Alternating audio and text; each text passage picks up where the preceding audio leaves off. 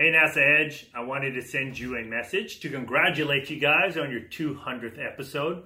What a major accomplishment. But in order to make this message a really heartfelt, thoughtful message, I need to bring in your former co host and my wife. Hi, congratulations on 200 episodes. I am so excited to say that I was a part of your team bringing the inside and outside look at all things NASA to the world. We have to thank you for bringing us together, and now we have three future NASA Edge co hosts that are coming your way.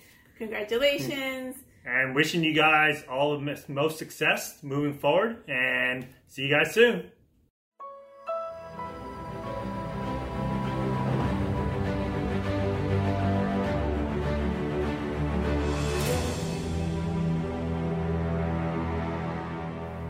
Welcome to the 200th episode of NASA Edge, where we're again bringing you an inside and outside look at all things NASA. 200 episodes, Franklin, pretty impressive. I'm, I'm kind of feeling the 200 episodes right now, but uh, pretty exciting, I gotta admit. Yeah, it, it really is. And uh, when we talk about 200 episodes, uh, we'll, we'll kind of expound upon that uh, later on in the show. Uh, but right now, we're going to get to the topic of today, and that is a, a lunar robotic arm in in-space assembly technology. Yes, right, Franklin. This is all part of the On-Orbit Service Assembly and Manufacturing Initiative, or OSAM, where we're going to be developing a lot of technologies within NASA, outside NASA, other government agencies, and the commercial sector, where these technologies will be used to assemble persistent platforms in space, on the lunar surface, and eventually on Mars. Chris, I got a chance to talk with Tom Jones, who's the principal investigator with some of this technology, in his lab where he works with those cool tools. Let's check it out. So, Tom, essentially, you work with a really big crane. So, tell me, what exactly is the LSMS? So, the LSMS is a lightweight, long reach manipulator that's designed primarily or sized primarily for payload offloading but it also provides a lot of additional functionality through the use of quick change end effector tools. How do you determine these uh, add-ons that you create for the manipulator? So it's, it's based on what the requirements are for the mission, obviously. So for building out an outpost, we're looking at uh, functions like inspection, site surveying, and we're also looking at operations that will allow us to maneuver the regolith, to use that for things like radiation protection Currently we're looking at something for 3D printing on the surface where we'd actually reuse the regolith with a binder and we could possibly actually build structures uh, using that device. That's awesome. Yeah. Pretty impressive. Now it sounds like if you're talking lunar outpost, essentially you're going to be doing a lot of support for the Artemis mission. How does LSMS play into that mission? Right, so for Artemis, we're trying to build up a sustained presence on the moon as we look to that and then forward to Mars. And so the LSMS allows us to do those payload operations, which are one of the primary focuses, both getting things off of the lander and then doing operations on the surface. But then these additional functions that we can provide really allow us to provide a very mass efficient device. So the functions that we have, we can allow them to build berms, do digging operations, we can deploy systems on the surface. So it really gives us a lot of functionality and a lot of bang for the buck. So how do you test something like the LSMS here on Earth when it's going to the moon? I mean, we haven't been there with this kind of thing for quite some right. time. Right, and so one of the approaches that we're looking at is to build a subscale version of the LSMS that we would fly on one of the earlier CLPS missions, which is the Commercial Lunar Payload Services mission.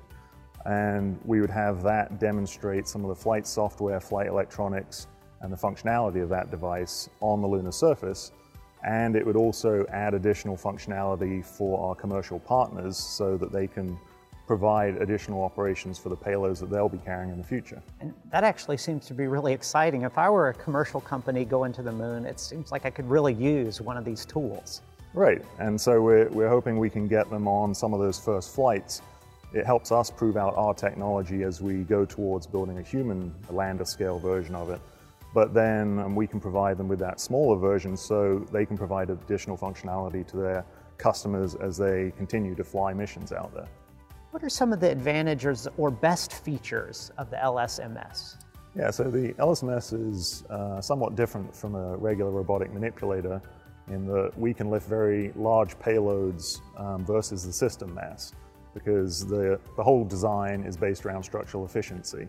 Um, it also allows us to use very little power for this device. It only has three motors and they're co-located at the base. But because of the design, we have mechanical advantage at each of the joints. And so it doesn't use as much torque in the motor. The motor can run on less power.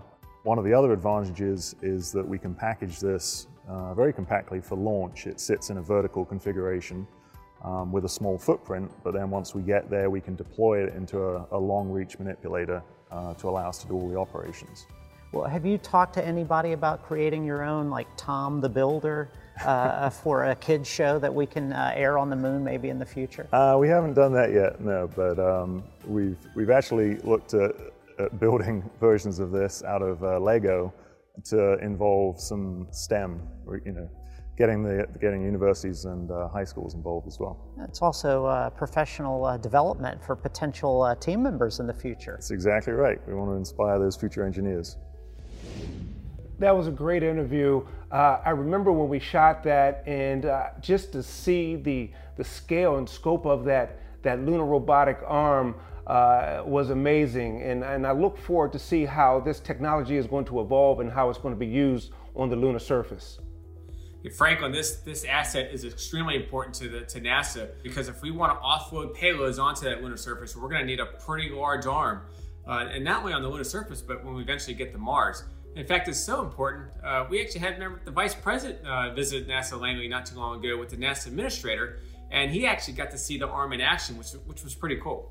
That's great, Chris. And the main thing is that not only are we doing things on the lunar surface, but we're doing in space assembly as well. I had a chance to sit down with Bill Doggett in the same lab and look at what he's doing to provide platforms in space for us to innovate even further. Let's check it out. Bill, in space assembly seems pretty straightforward from my perspective, but I'm sure for you it's very specific. So tell me, for you, what is in space assembly? So, the way we currently do things is we, we package everything on one rocket. Exquisite detail, takes a lot of engineering to launch that system on, to, on orbit. And then it pops out like a big jack in the box and it operates. We have no interaction with it. What in-space assembly allows a new paradigm that we call a persistent platform. And that allows for a very small capability to be launched very quickly. And then you can grow that capability and multiple people now can participate at different stages and add experiments different kind of experiments on that platform that maybe only last a few weeks or a few months, but then the next guy comes up and runs his experiment.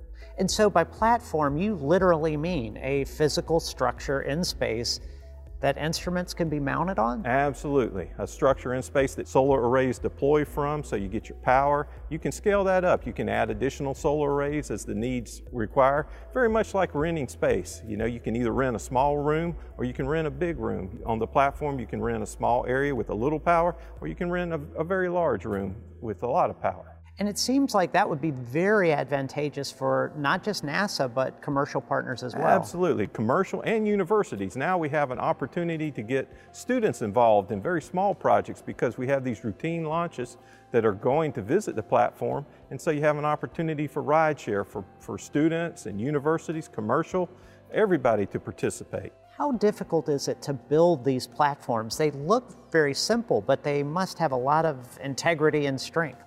So the, the platform itself is very, very simple to, to construct. You need a, a, thread, so you need a backbone of very reliable systems that are usually multiple redundant. For example, the station keeping. You don't want the system to start spinning uncontrollably. But once you have that backbone capability, the, the individual instruments are very simple to add. And, and in fact, we're thinking about things very similar to Velcro, where you can just stick experiments wherever you want.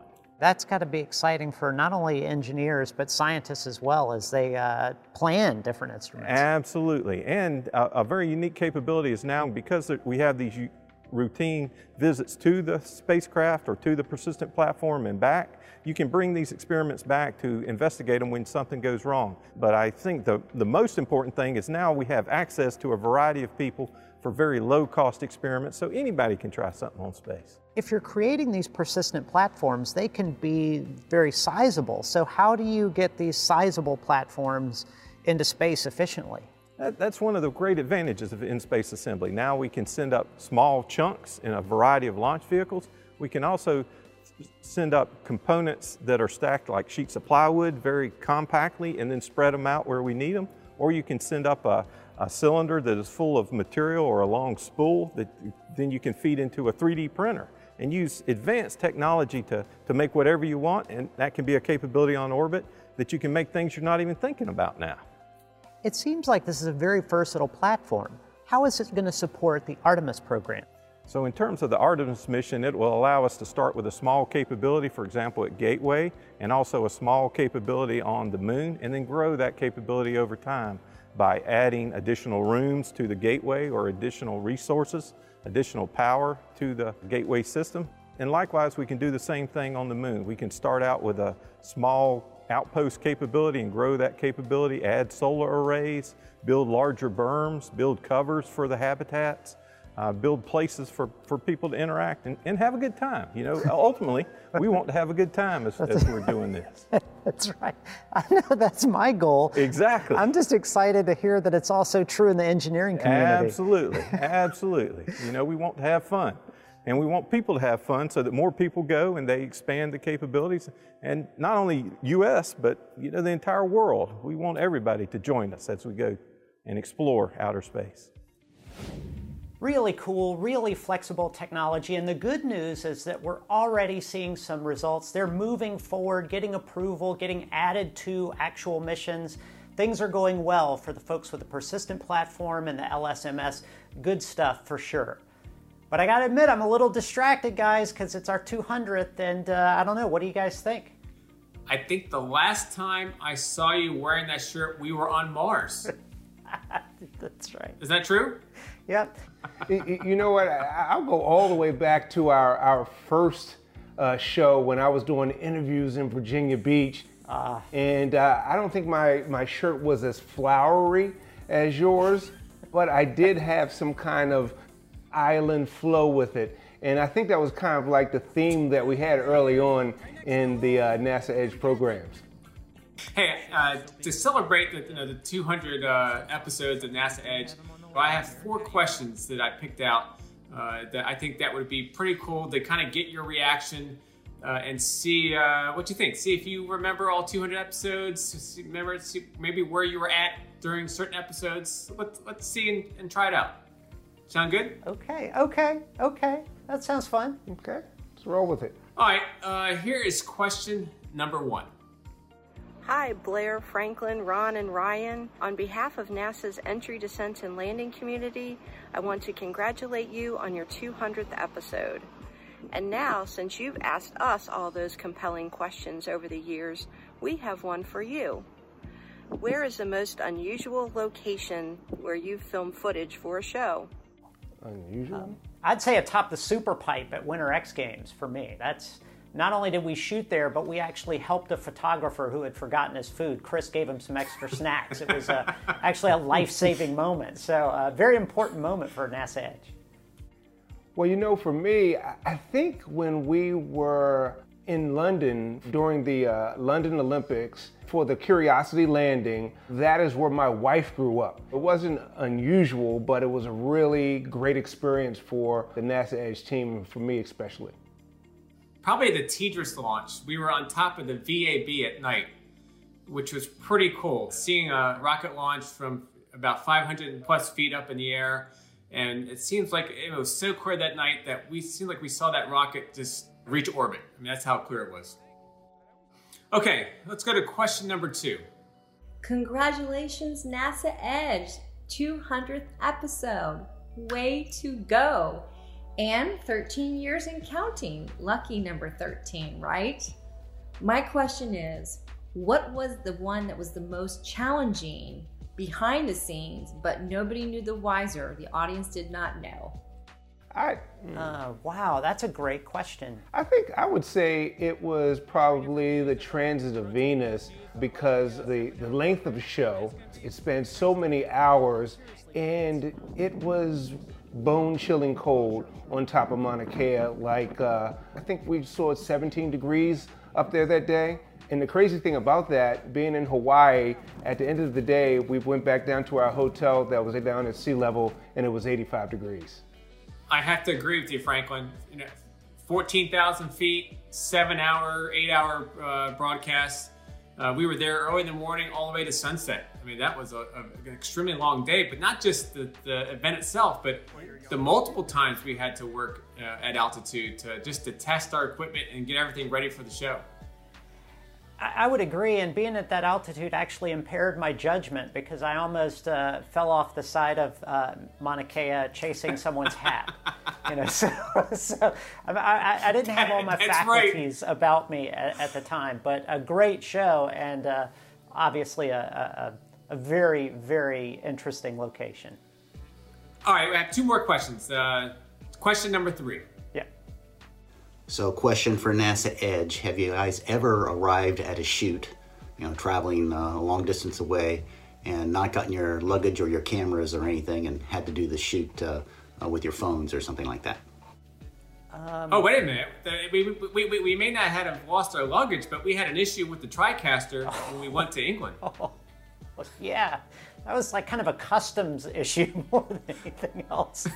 yeah, I mean, we didn't know we were going to broadcast. I mean, that was really tricky. So uh, the uh, Mars rover might have had seven minutes of terror as it entered the atmosphere for landing, but we had about 72 hours of terror wondering whether or not we would have a broadcast.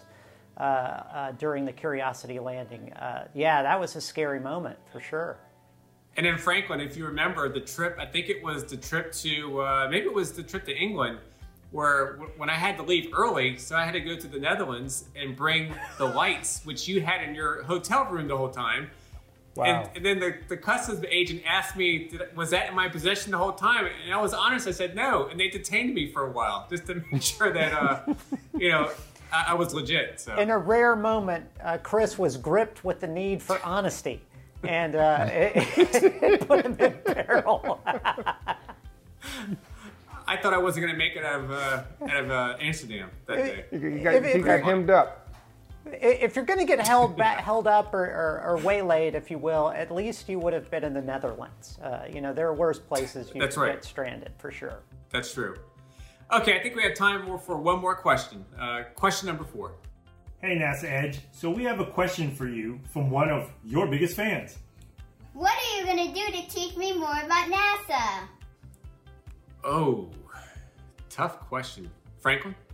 Uh, no, just just keep turning out great um, programming, great content, uh, like we do at Langley and with our partners across the other uh, NASA centers throughout the United States and our European partners and, and partners in industry.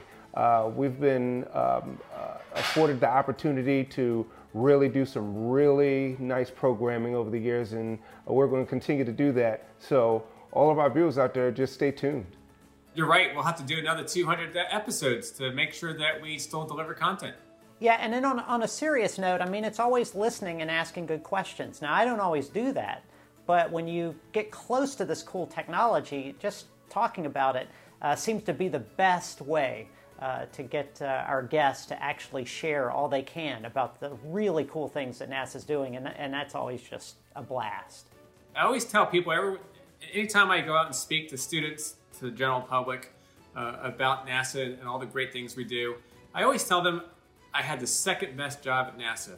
One, I say being an astronaut. I'd always loved to go into space, be on, on, on station up back in the days of shuttle. But we had the second best job because we're one of the few teams in the agency where we get to see all the cool technology, not just at NASA Langley where we're based out of, but all 10 NASA field centers across the country. And we travel internationally. So we get to see the big picture. You know, a lot of scientists, engineers, you know, they work on a particular mission for five, ten years, and if it's a flagship mission, could be more. But we get to see everything in action, which is, uh, uh, you know, not too many people at the agency get to see that. Yeah, and it's a privilege actually to be able to then share that with everyone in the audience. And you guys have been great over the years in showing us support. So the best we can do is to turn around and keep giving you all that you're looking for with regard to NASA. And uh, these guys that I work with, they put up a lot uh, with a lot working with me, obviously, uh, but they do a great job, and I love working with uh, all these guys.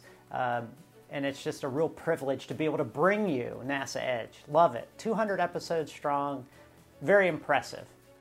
And for the 200th time, you're watching NASA Edge, an inside and outside look at all things NASA. Hey guys, I think I speak for all of heliophysics at NASA to say congratulations on such an amazing 13 plus years.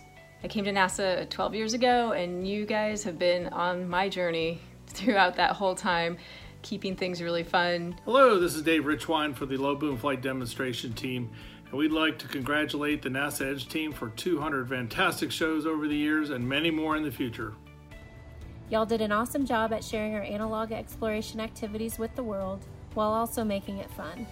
Thanks for being a part of our Desert Rats team, and thanks for providing over 13 years of an inside and outside look at all things NASA. Hey, this is Troy Klein. I just wanted to give a special congratulations to the NASA Edge team for your 200th episode. Here's to 200 more episodes and my favorite team, NASA Edge. Haven't seen you all out around NASA Ames much, so I'm hoping you can come out and do some really cool programming with us. We have tons of work to share with you, especially with technology transfer. So uh, think about that one and get back to me. You know my number. Hi, NASA Edge. This is Heather McFarland with ULA. A huge congrats on your 200th episode. I love working with the team. Your quirkiness always makes me feel like I fit right in. Thank you for continuing to produce fantastic stories about launching to and exploring space. Here's to 200 more. You guys have been there for game changing. You've been there for the Langley flight projects, now for Commercial Crew. Big question what's next for NASA Edge? Thank you for all you've done. I really wanted to thank you for the great job you did on our 20th anniversary video. It was one of the best um, collections of great people, quotes, and uh, great things for Launch Services program that we've ever had put together. Gentlemen, I look forward to the next 200 episodes with you, and I hope that I can be a part of those as we share NASA's message going into the future. From myself and the Launch Services program, congratulations.